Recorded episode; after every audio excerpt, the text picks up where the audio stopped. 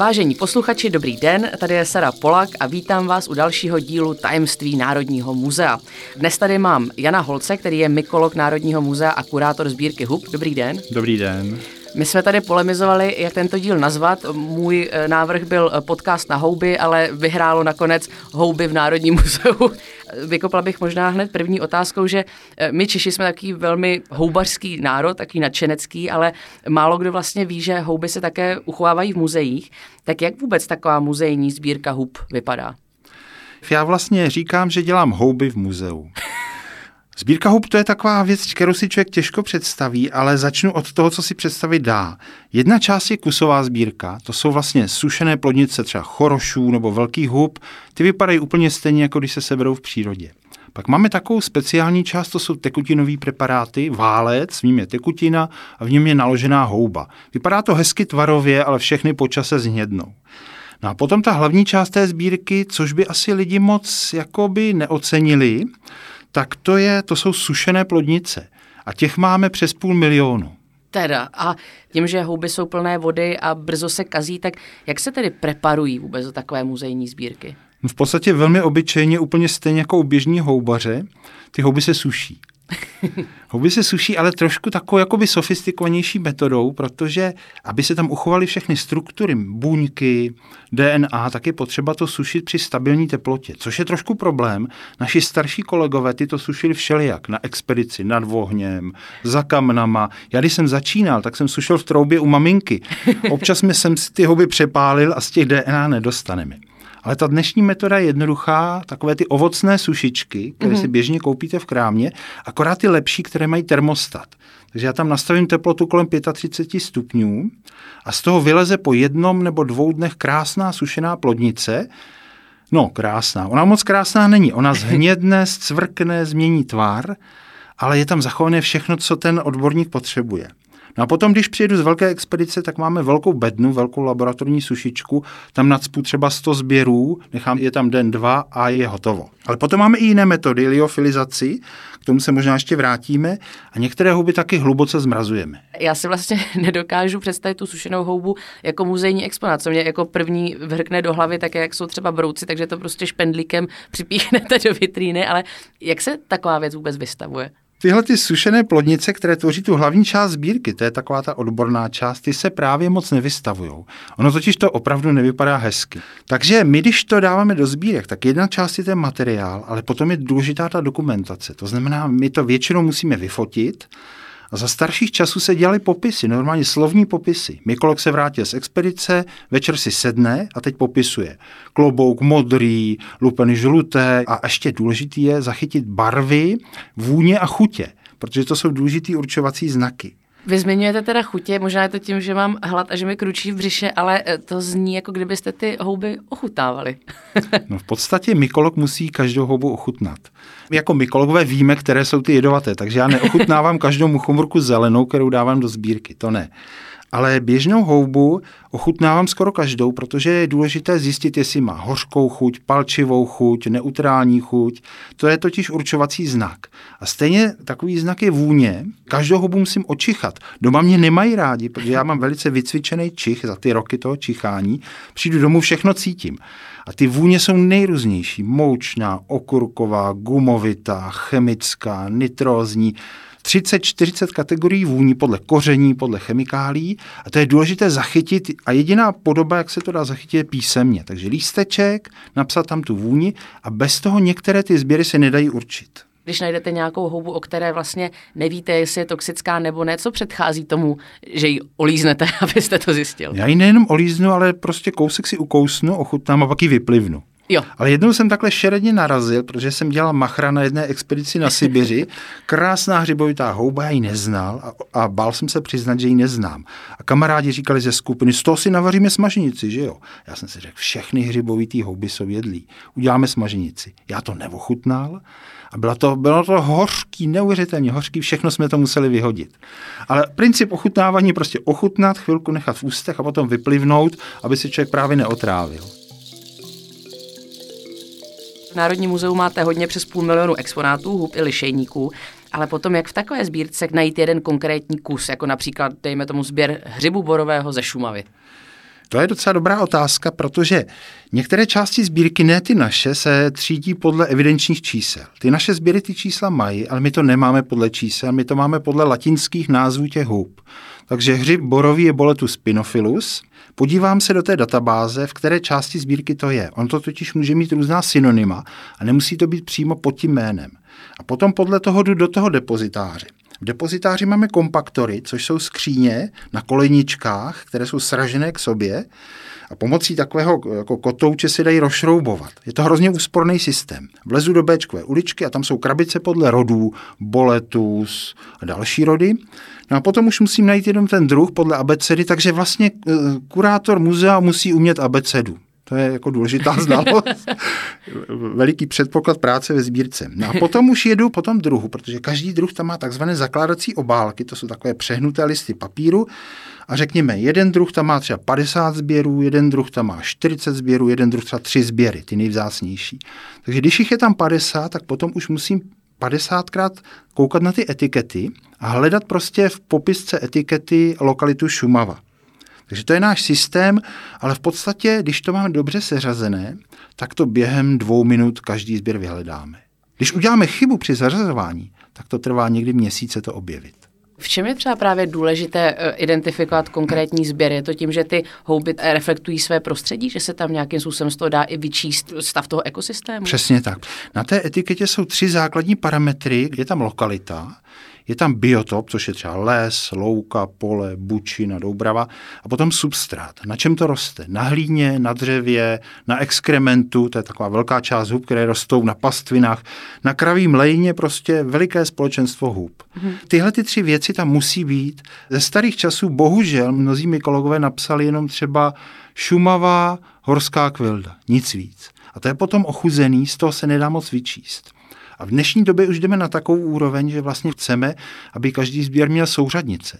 To má tu výhodu, že potom dokážeme ten sběr promítnout třeba do mapových vrstev, kde půda, podloží a podobně. To je úžasný systém. Jak jsem původem archeolog, tak kdysi právě bývalo to zaměření na to najít ten střep nebo najít tu kost, ale teďka vám nejde o ten konkrétní střep, jde o ten střep v tom kontextu. Ano, Takže tak. s váma velmi soucítím. Tak jak tedy konkrétně se dají ty exponáty využít? Když je teda najdete v té řadě B, tak co s tím potom děláte? To využití je několikanásobné. Takový to největší, co máme nejradši, to jsou nový druhy, protože ta taxonomie těch hub, ta systematika se pořád vyvíjí. Pořád se tam nový druhy objevují i v Evropě. Já sám jsem jich nepopsal moc, asi čtyři za svůj život, ale máme kolegy, kteří popsali stovky druhů hub. Když se popisuje nový druh, tak se musí stanovit takzvaný holotyp. To je jedna jediná položka, muzejní právě, která má číslo. A když potom někdo v jiné části světa najde něco podobného, tak si může zažádat k nám a porovnat ten jeho sběr s tím naším. Dneska i na úrovni DNA, takže třeba když se vyizoluje DNA, tak se porovná americký sběr, náš sběr a teď se zjistí, je to ten samý druh nebo je to jiný druh. Takže v Americe, když najdou odlišný druh, tak ho popíšou. A když najdou totéž, tak to nazvou tím jménem, který nese ten náš druh. Takže to je takové to nejlepší využití. Potom další využití je to, že vlastně ten sběr té houby je úžasný doklad existence té houby v čase a prostoru, na té lokalitě a toho dne. A na tom potom stavíme ten vědecký systém, když se třeba píše článek o rozšíření, já nevím, třeba i běžné jedovaté houby, muchomurky zelené. Chtěli to po nás kolegové, dělala se mapa rozšíření. Tak jsme brali tyhle ty naše body, vlastně časoprostorové body, ty položky, a věděli jsme přesně, kdy, kde, co se našlo. A potom je to důležité kvůli systematice, protože často se objeví, že v rámci jednoho druhu najednou se zjistí pokrokem metod, že tam jsou druhy dva. Jdeme zpětně do toho, revidujeme to a zjišťujeme, jestli ten sběr je ten druh A nebo ten druh B z těch dvou, které se odštěpily. Takže vlastně neustále máme jakoby základnu těch dokladů, do kterých se dá vracet. Jakmile to není doložené tím sbírkovým exponátem, tak vlastně není co zkoumat. Není k čemu se vracet. Někdy se stává, že třeba sběr leží v tom muzeu 100 let, nikdo se do něj nepodívá. Po sto letech se narodí badatel, který tu skupinu studuje, vlítne tam a teď si libuje, že vlastně to muzeum nejlepší lokalita, protože tam má pohromadě sběry všech druhů toho rodu za třeba 200 let. V přírodě by to nikdy nenašel, ale tam to má pohromadě. Já to říkám jako pilíři, jako benátky stojí na těch pilotech, mm-hmm. my je nevidíme, ale oni na nich stojí, tak vlastně naše věda mykologie stojí na těchto těch exponátech. jste zmiňoval nacházení nových druhů. Mě zajímá čistě jako evoluce hub po světě, jako jak se šíří nebo jak jsou si třeba podobné na různých kontinentech. Houby tím, jak mají výtrusy drobonké, kterými se šíří, tak většinou mají hodně velké areály, takže typicky třeba euroazijský areál, obrovský areál. Ale pak zase je takzvaná disjunkce, to je ten Atlantik, takže většinu evropský druh a americký druh, který vypadá úplně stejně, tak velice často to jsou dva druhy, protože ty kontinenty se oddělily, že jo, docházelo tam k evolučnímu rozštěpení a často to jsou právě dva druhy. K tomu právě ty sbírky ohromně přispívají, dneska i právě za pomoci DNA. Dneska se všechno sekvenuje. První houby, tak ty byly, kdy? On je to jako velmi prehistorický organismus.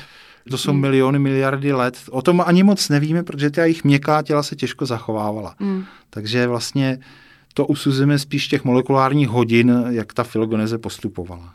Není určené žádné datum připravované expozice Národního muzea v oblasti mykologie, ale spíš mě zajímá, jak to třeba plánujete vystavovat, nebo jaké jsou konkrétní části té sbírky, které byste byl rád, aby diváci viděli. No, on už to je v pokročilém procesu z naší stránky a my nemůžeme vystavovat ty sušinky, ty by jako lidi neocenili. Ale máme takovou část sbírky, kde jsou třeba liofilizované plodnice, což je vlastně ta jiná metoda sušení. To zmrazíme hluboce a pak v podmínkách vlastně kritického bodu se ten led promění na páru a zůstane ta kostřička, která má úžasný původní tvar. Někdy maličko změní barvy, to bude muset malinko přibarvit. Takže základ té expozice budou liofilizáty, hřiby, holubinky, rysce a podobné houby. Potom další část budou právě třeba plodnice chorošů, máme tam i takový obrovský pařez ze Šumavy, který jsme přivezli z lesů, krásně jsme ho jako zpreparovali. Tam lidi uvidí, že je houba na pařezu a na tom dřevě takové zóny, jak ty plodnice si tam tvoří takové jakoby domečky a hlídají si to vůči okolním plodnicím. To je jako úžasná věc, že vlastně i houby mají teritorialitu. No a potom taková další část, to, co vystavíme, budou modely. My budeme věřit, že to lidi nerozeznají od těch živých, protože přece jenom některé ty houby, které mají hodně vody, tak se v podstatě nedají úplně jako preparovat tak, že by vypadaly jako živé. Takže to bude takový ten základ té expoziční sbírky. Vy jste právě zmínil tu anatomii těch hub nebo uh, ty jejich těla, jak potom vypadají třeba po tom preparování, ale já vlastně od vás vím, že plodnice houby tak není jedinou částí těla houby. Tak které jsou ty další, jako z čeho taková houba se stává? To je právě takový ten náš pohled, že vlastně my vnímáme tu plodnici, ale ta plodnice je asi taková část toho organismu jako jabko na jabloní. Takže vidíte sama, že ten hlavní organismus není to jabko, ale ten strom. A u hub je to podobně, že ten hlavní organismus je to podhoubí, který bohužel my nevidíme. Vidíme málo kdy třeba u Václavky, na padlých kmenech je taková ta síť černých vláken, to vidíme. Ale podhoubí v půdě většinou nevidíme. Takže to je hlavní část a někdy je obrovská. To jsou prostě obrovské sítě v půdě, které pokrývají metry a decimetry a někdy áry plochy. Další část potom, když ta houba teda zaplodí, vytvoří tu plodnici, tak v ní se tvoří výtrusy. Tak to je taková ta třetí část, která slouží k šíření. A tu tady vnímáme třeba i, jak to tady natáčíme, každým vdechnutím dýcháme spory hub těch mikroskopických. Ty houby jsou vlastně úplně všude. Takže tři hlavní části života. Houby, podhoubí, plodnice a výtrusy. No, mě právě extrémně zajímá to podhoubí. Vždycky, když jsme chodili na houby s babičkou a s dědečkem, tak oni mi říkali odřezávat vlastně ty spotky těch hub a nechávat to v půdě.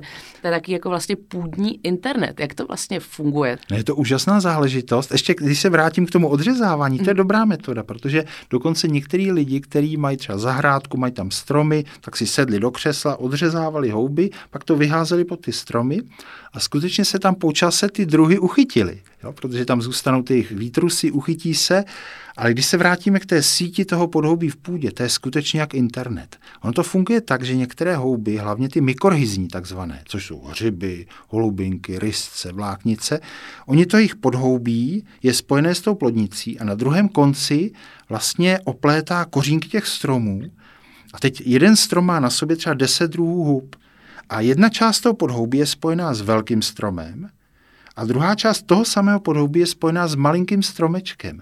A teď přes to podhoubí ty stromy dva jsou schopní si předávat látky, že vlastně jsou biochemické signály, že malý stromek strádá, on vyšle nějaký signál, to je složitá věc, je to dokumentované, to nemůžeme rozebírat, ale ten starý strom pošle přes to podhoubí té houby vodu nebo živiny.